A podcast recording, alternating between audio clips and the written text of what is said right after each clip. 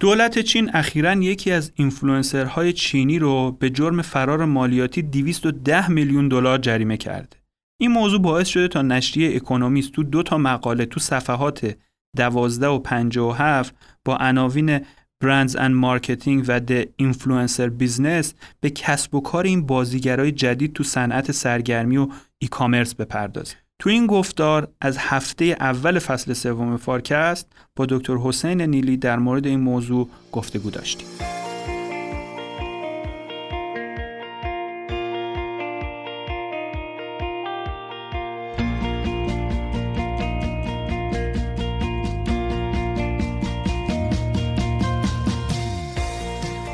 سلام حسین جان سلام خدمت شما خیلی از ما تو شبکه های اجتماعی افرادی رو دنبال می‌کنیم که خیلی follower یا like یا ویو دارن. مثلا تو مقیاس چند صد هزار یا شاید بعضیشون حتی در حد چند میلیون. این افراد میان و لابلای پستا و استوریایی که خودشون می‌گذارن یه سری تبلیغای کسب و کاری هم انجام میدن. خیلی هم مثلا خیلی طبیعی میان میگن که محصولات مثلا فلان شرکت رو من استفاده کردم خیلی کیفیت خوبی داشت. و پیشنهاد می‌کنم که شما به page شون سر بزنین یا در یه حالتهای خیلی خاصی حتی میان میگن که من کد تخفیفم در اختیار شما قرار میدم. آیا منظور ما از اینفلوئنسرها این گروهن؟ خیر در واقع این گروه نیستن. مواردی که شما اشاره کردین عمدتا چهرهایی هستند که پیش از اینکه وارد این داستان تبلیغات و اینجور چیزا شده باشن مشهور بودن به یک دلیلی. حالا مثلا یک هنرمند یه هنری دارن حالا به یه صورتی احیانا ورزشکاری هستند چهره ای هستند که توی سینما حضور دارن یا به یه ترتیبی به اصطلاح معمولی که میگیم سلبریتی شدن به هر صورتی که بوده و تونستن یک در واقع پایگاهی از طرفداران و حالا به اصطلاح فالوورها و اینا رو جمع بکنن. بعد به نظر میاد اتفاقی که میفته اینه حالا که این افراد یک پایگاهی توی مردم دارن تو مخاطبان دارن حالا شرکت ها میان سراغ اینا یه سری قراردادهای قاعدتا باشون میبندن. ازشون می‌خوان که بیان محصولات شرکت ها رو تبلیغ بکنن. اون چیزی که حداقل اینجا ما به عنوان اینفلوئنسر اکونومیست داره ازش صحبت می‌کنه و به عنوان یه پدیده ای داره ازش یاد می‌کنه که به نظر میاد داره یه روند جدیدی رو توی بازاریابی رقم می‌زنه افرادی هستند که در واقع پیش از اینکه بیان وارد اینجور تبلیغات بشن شهرت خاصی ندارن. از قبل اینکه میان این تبلیغات رو انجام میدن شاید چهره بشن معروف بشن حتی تبدیل بشن به سلبریتی ولی شهرت قبلی ندارن.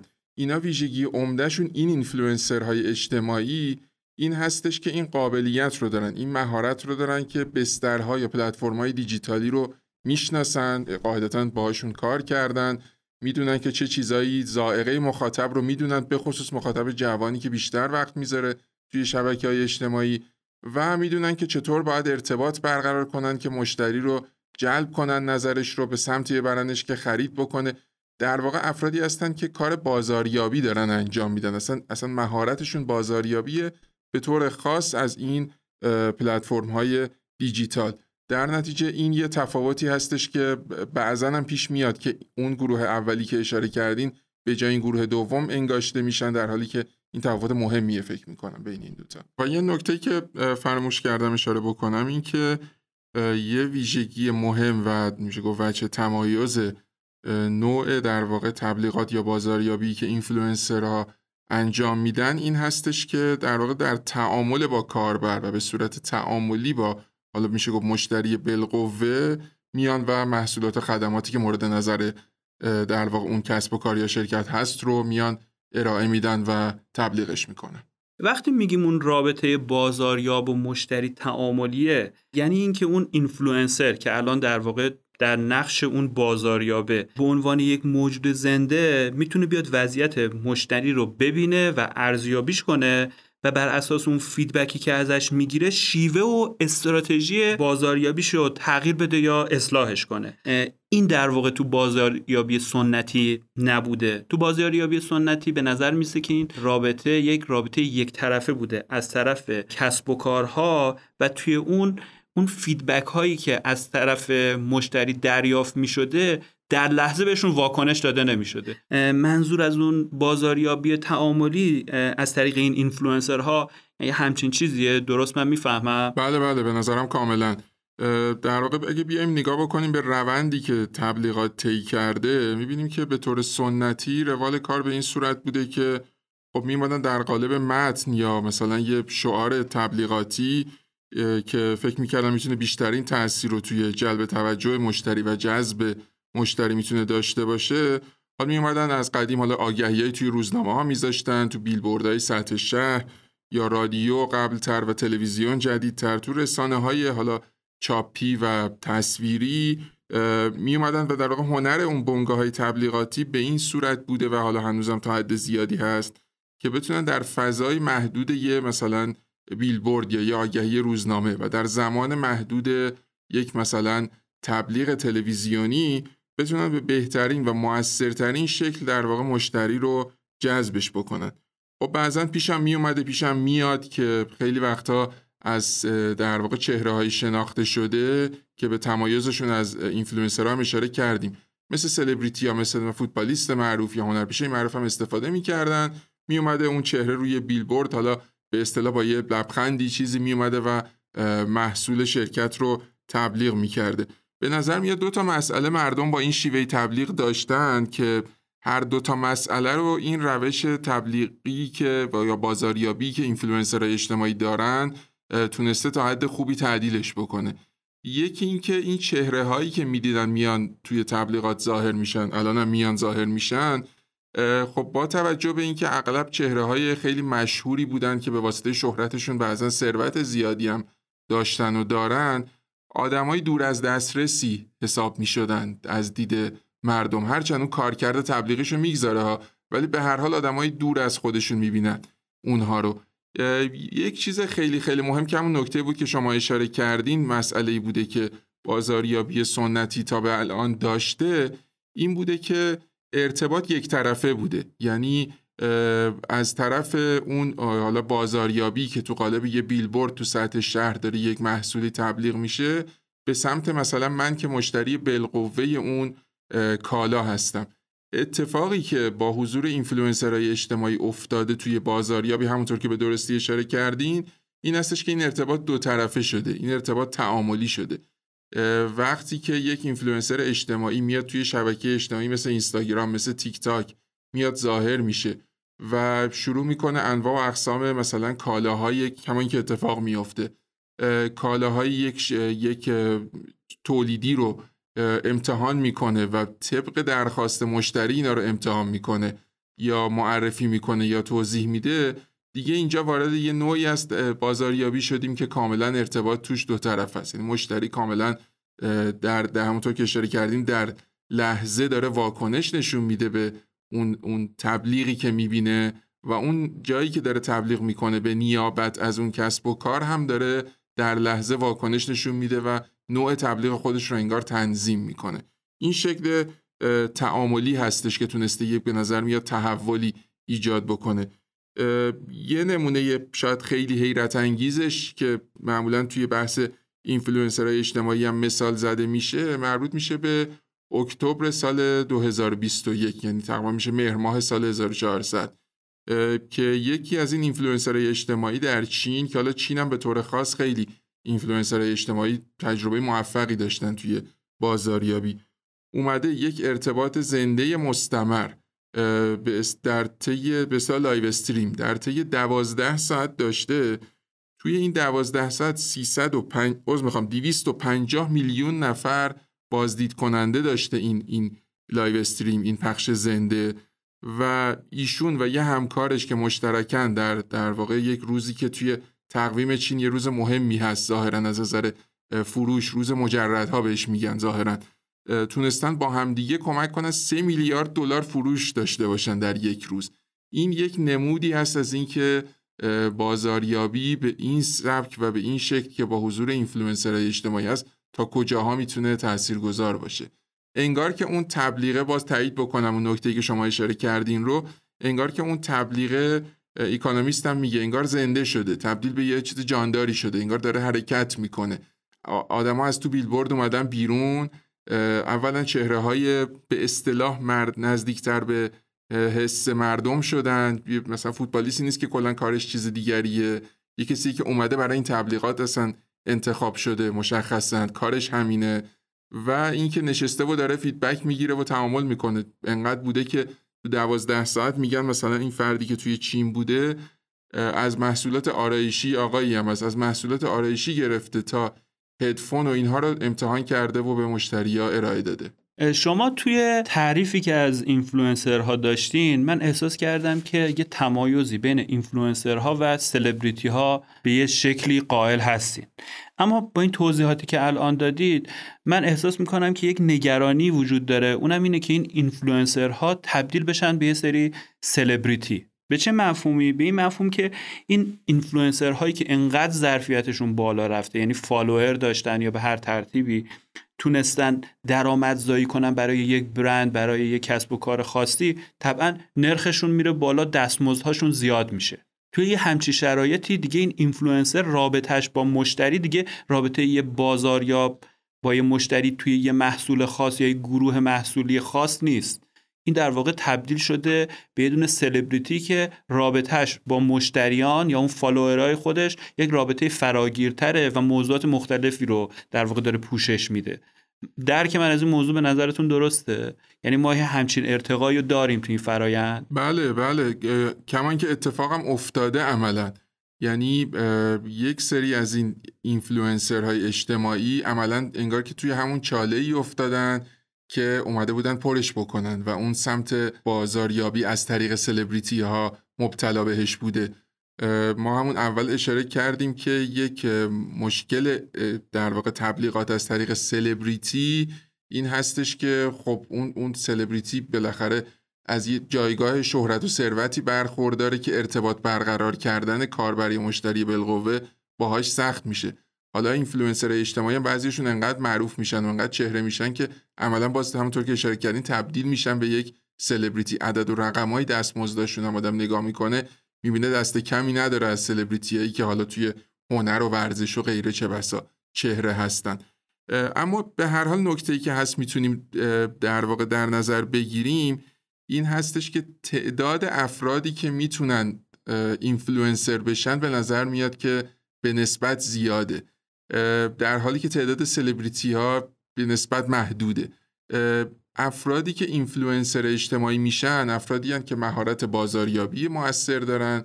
این مهارت رو دارن که بتونن ارتباط مؤثری از طریق پلتفرم های دیجیتال با مخاطب برقرار بکنن توی رابطه تعاملی بمونن. این ویژگی ها ویژگی که یک سری افرادی که تعدادشون کمم نیست دارن. یک سری افرادم این میرن و این ویژگی ها رو و این توانایی ها رو سعی می‌کنن کسب بکنن که بتونن اینفلوئنسر اجتماعی بشن. طبیعتا مثل یه موقعیت شغلی جذاب داره میشه برای خیلی از کاندیداهای این کار. در نتیجه این نگرانی شاید تا حدی بتونه اینجوری آدم ببینه که قابل رفع و رجوع باشه تا یه حدی. از این نظر که اگر مثلا یک اینفلوئنسری باز تبدیل شد به سلبریتی و نتونست اون کارکردی که بازاریابی انگار نوین ازش می‌خواد و داشته باشه میشه رفت سراغ افراد دیگه ای که کاندیدایی یک همچین به اصطلاح یا علاقمند به یک همچین کاری هستن. ضمن اینکه اون ویژگی که در واقع ممتاز می‌کنه اینفلوئنسرهای اجتماعی رو همون بحث تعامل و قدرت ارتباط با مخاطب و مشتری بالقوه است که حتی اگر تبدیلم بشن به سلبریتی به نظر میاد هنوز اون قدرت ارتباطه رو به صورت خوبی ازش برخوردارن. حالا تبدیل به یه چهره مشهوری هم شدن. اینا رو اگه در نظر بگیریم می‌تونیم ببینیم که فضا شاید اونقدر بدجور نیست. با این توضیحاتی که تا حالا داشتی این سوال برام پیش اومد که تبلیغات شرکت و برندها محدود به تبلیغات از کانال اینفلوئنسرها که نیست. مثلا وقتی صفحاتمون رو تو اینستاگرام و فیسبوک می‌بینیم یا تو فضای مجازی اصلا به طور کلی میچرخیم انواع اقسام تبلیغات به رنگای مختلفی رو می‌بینیم. خیلی از این تبلیغات هم بر مبنای رفتار مشتری و با استفاده از الگوریتمایی مثل همین الگوریتمای یادگیری ماشین تو فضای مجازی به اصطلاح اینا مناسب سازی شدن. حالا آیا داریم تو مسیری حرکت می‌کنیم که اینفلوئنسرها جای این تبلیغاتی که شاید یک نسل قبلتر هست رو دارن می‌گیرن یا بهتر بگم که حداقل جاشون رو دارن تنگ می‌کنن؟ میشه به نظرم اینجوری به قضیه نگاه کرد که این تبلیغاتی که اشاره کردین که خیلی هم تاثیرگذاری خودش رو داشته منتها ما تو همین اپیزودهای قبل بخشای قبلی فصلهای قبلی فارکست هم بهش چالش های این داستان ها اشاره کردیم. چالش هایی که در واقع برای حریم خصوصی کاربرا ایجاد کردن این نوع تبلیغات یا این نوع کلا به اصطلاح محتواهایی که مثلا ما توی به عنوان تبلیغ می‌بینیم توی محیطایی مثل شبکه های اجتماعی یا حتی خود گوگل. اینا یه چالشی که داره اینه که احساس ایجاد می‌کنه و احساس خب درستی هم هست توی کاربر که داره از اطلاعات براز کردن من و گشتن من توی فضای مجازی استفاده میشه برای منظوری که لزوما مد نظر من نبوده. این حالا ما نمی‌خوایم بگیم که این به معنای در واقع مرگ اون سبک تبلیغات هست واقعا. ولی یه سری چالش های قاعده گذاری و تنظیمگری یا رگولاتوری ایجاد شده که به نظر میاد باید چاره خوبی براش اندیشیده بشه. الان خیلی وضعیت مناسبی نداره. ما شاهد این بحث هایی بودیم در مورد محتواهای فیسبوک و اینستاگرام که از نظر الگوریتمی درست مناسب سازی کردن. ولی برای کاربر خوشایند نبوده اون نحوه استفاده از اطلاعات یا داده های خصوصی اون. به نظر میاد های اجتماعی از این در واقع بحران یا از این مشکلی که برای این نوع از تبلیغات به وجود اومده یه استفاده خوب زمانی کردن و در زمانه که چالش حریم خصوصی و اینها وجود داره اومدن وارد شدن و دارن به یک صورتی تبلیغ می‌کنن که دیگه ابهامی در مورد استفاده از داده خصوصی اینا توش نیست. یه ارتباط زنده است مثلا اون اون بازاریاب یا اون اینفلوئنسره داره با مخاطبی که حالا با یه آیدی مثلا داره ازش سوال می‌پرسه ارتباط برقرار می‌کنه. اون مشخصه چه سوالی داره می‌پرسه؟ اینم داره اون سوالا رو جواب میده. قرار نیست این داده ها جای دیگه ای به صورت دیگه ای برای تبلیغات دیگه ای استفاده بشه. انگار که قضیه شفاف‌تره در نتیجه آره شاید بشه گفتش که داره انگار یه رقیبی برای اون شکل تبلیغات به وجود اومده. شاید این بتونه در واقع فضای قاعده گذاری اونجا رو هل بده به سمت اینکه یه ذره اونجا ماجرا رو رفع و رجوع کنن تو این رقابت عقب نمونن. همونطور که اشاره کردی بازار اینفلوئنسرا یه بازار رو به رشده. آیا مقاله در مورد مقیاس این بازار هم عدد و رقمی آورده چه انتظاراتی در مورد آینده این روند هست. آیا پیش بینی هم در این زمینه ما داریم؟ بله یک نموداری داره Economist تو یکی از این دو مقاله که میگه در آمریکا در ایالات متحده در سال 2021 یعنی پارسال دو سوم شرکت هایی که فعالیت بازاریابی داشتن از اینفلوئنسرهای اجتماعی استفاده کردن و عدد قابل توجهیه. یعنی در واقع فقط یک سومشون استفاده نکردن. پیش بینی میگه که تا سال 2025 که میشه سه سال دیگه این میزان برسه بالای 80 درصد. یعنی کمتر از 20 درصد شرکت هایی که فعالیت بازاریابی دارن از اینفلوئنسر اجتماعی استفاده نکنن به نظر میاد بیشتر اون شرکت هایی که در واقع شاید یه مقدار مقاومت دارن نسبت به اینکه از اینفلوئنسر اجتماعی استفاده کنن اونایی هستن که کالای لوکس ارائه میدن. میگن که مخاطبای ما هم اصطلاح تعدادشون هم طیفشون محدود هستش. و اونها لزوما از از در واقع افرادی نیستند که مخاطب نوع تبلیغاتی باشن که اینفلوئنسرهای اجتماعی انجام میدن. هرچند جالبی که توی همین در واقع سالهای اخیر خیلی از شرکت هایی که کالای لوکس ارائه میدن از جمله Louis Vuitton از جمله Gucci اینها هم اومدن از اینفلوئنسرهای اجتماعی استفاده کردن. یه آمار جالب توجه برای این آینده در واقع بازاریابی از طریق اینفلوئنسرهای اجتماعی این هستش که پیش بینی میشه تا سال 2025 حدود 70 درصد از هزینه 350 میلیارد دلاری که مشتری روی کلا لوازم زینتی و تزئینی می‌کنن توسط نسل جوان انجام بشه زیر چهل سال. چرا این مهمه؟ چون گویا بخش بزرگی از بازاریابی که توسط اینفلوئنسرهای اجتماعی انجام میشه حول این محصولاته. محصولاتی که آرایشی هن تزئینی به اصطلاح accessories بهشون گفته میشه یا زینتی هن. این اینجور محصولات که قیمت های خیلی بالایی هم ندارن ولی کم استفاده هم نیستن توسط قشرهای مختلف جامعه با توجه به اینکه به نظر میاد بخش بزرگی از مشتری این کالاها نسل جوان هست و بخش رو به رشدی از این در واقع مصرف کننده این کالا هم نسل جوان خواهد بود میشه پیش بینی کرد که اینفلوئنسر اجتماعی فرصت خوبی داشته باشن برای اینکه بتونن حضور خودشون رو تقویت بکنن.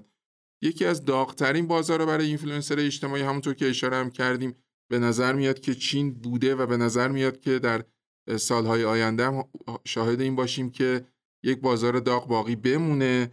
Economist میگه 12 درصد از کل فروش آنلاین در چین به کمک اینفلوئنسرهای اجتماعی صورت می‌گیره که فکر می‌کنم عدد اون هم جالب توجهی باشه. در نظر بگیریم کل فروش آنلاین هست. تمام انواع اقسام چیزایی که آنلاین فروش فروخته میشه. خب این دوران همهگیری کرونا هم مشتری ها رو خیلی به این سمت برد که در واقع هم این که از یه طرف تو شبکه اجتماعی حضور بیشتری داشته باشن حالا به دلایلی که همون شبکه اجتماعی حضور دارن نه لزوما برای خرید کالا. هم از یک طرف هم این که کلا خرید آنلاین خیلی افزایش پیدا کرده. همه اینا هم باز دست به دست هم داده که بازار اینفلوئنسر اجتماعی داغ بشه. اون اشاره که کردین اول صحبتمون به این بحثی که در واقع یکی از این اینفلوئنسرهای معروف توی چین 210 میلیون دلار جریمه شده برای اینکه حاضر نشده درآمدش رو اعلام کنه. قاعدتا باید اون درآمد عدد قابل توجهی باشه که این جریمه روش در واقع اعمال شده. این خودش یه نشونه ای از اینه که این بازار در واقع به نظر میاد بازار حسابی بزرگیه. در در کشورهای مختلف جهان حالا چین یه مورد خاصی به نظر میاد باشه. به نظرم ابعاد این موضوع تا حدود خیلی زیادی باز شد. به عنوان آخرین سوال می‌خواستم بپرسم که آیا تو این بازار به طور نسبی بزرگ و آینده دار فرصتی برای کسب و کارا و نیروی انسانی ایران هم وجود داره؟ فکر می‌کنم که وجود داشته باشه. بله یعنی یک چیزی که هست اینه که توی کشور ما که حالا اختصاص به کشور ما هم نداره ولی شاید کشور ما به دلایلی بیشتر. وقتی صحبت از اینفلوئنسرهای شبکه های اجتماعی میشه عموما با یه بار منفی میاد. یعنی به عنوان چهره میاد که وقتشون رو دارن هدر میدن اونجا و به صورت بدون دلیل یا با دلایل نچندان موجهی تونستن یک تعدادی دنبال کننده یا فالوور بتونن جذب بکنن و بعد دارن سعی می‌کنن که در واقع از قابلیت های دیگری که دارن مثلا یه کسی دابسمش خوب انجام میده حالا مثلا از اون فرصت هم داره استفاده می‌کنه که یک کالایی رو هم به ما انگار به زور بقبولونه که این کالا کالای خوبیه. و فکر می‌کنم اگر که شاید کسب و کارها نگاه بکنن به اینفلوئنسرهای اجتماعی به همون دیدی که به نظر میاد توی دنیا داره تبدیل به یک روند میشه بتونن از در واقع ظرفیت اونها استفاده خوبی بکنن. به معنای افرادی که یک مهارتی دارن این مهارت این هستش که می‌تونن در واقع توی بازاریابی مؤثر باشند با فضای شبکه های اجتماعی آشنا هستند و توی ارتباط برقرار کردن و تعامل با مخاطب هم مهارت دارن.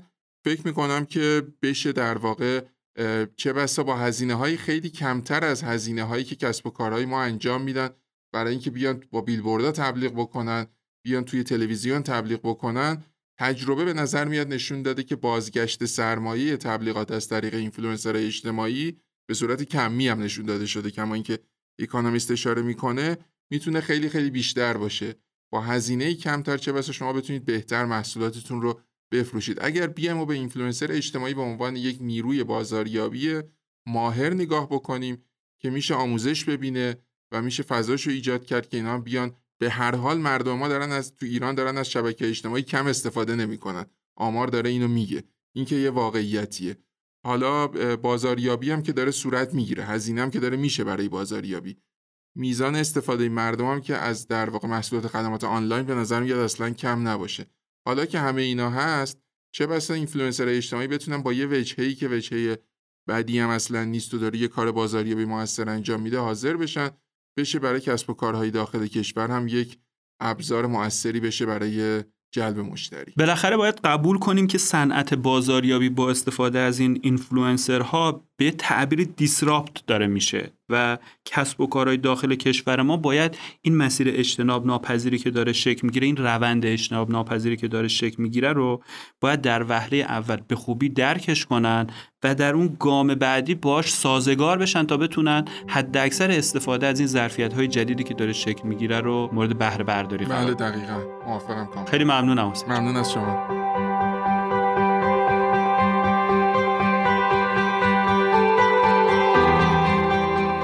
از اینکه این گفتگو رو تا پایان دنبال کردید ازتون بسیار ممنونم. فارکست با طراحی و مدیریت شرکت مشاور مدیریت رهنمان در استودیو دانشگو تولید میشه. شما می‌تونید اپیزودهای ما رو تو پلتفرم‌های پادگیر کست باکس، گوگل پادکست، اپل پادکست، یوتیوب و اینستاگرام بشنوید و دنبال کنید. من محمد امین نادریان هستم و روزهای خوب و خوشی رو براتون آرزو می‌کنم. خدا حافظ.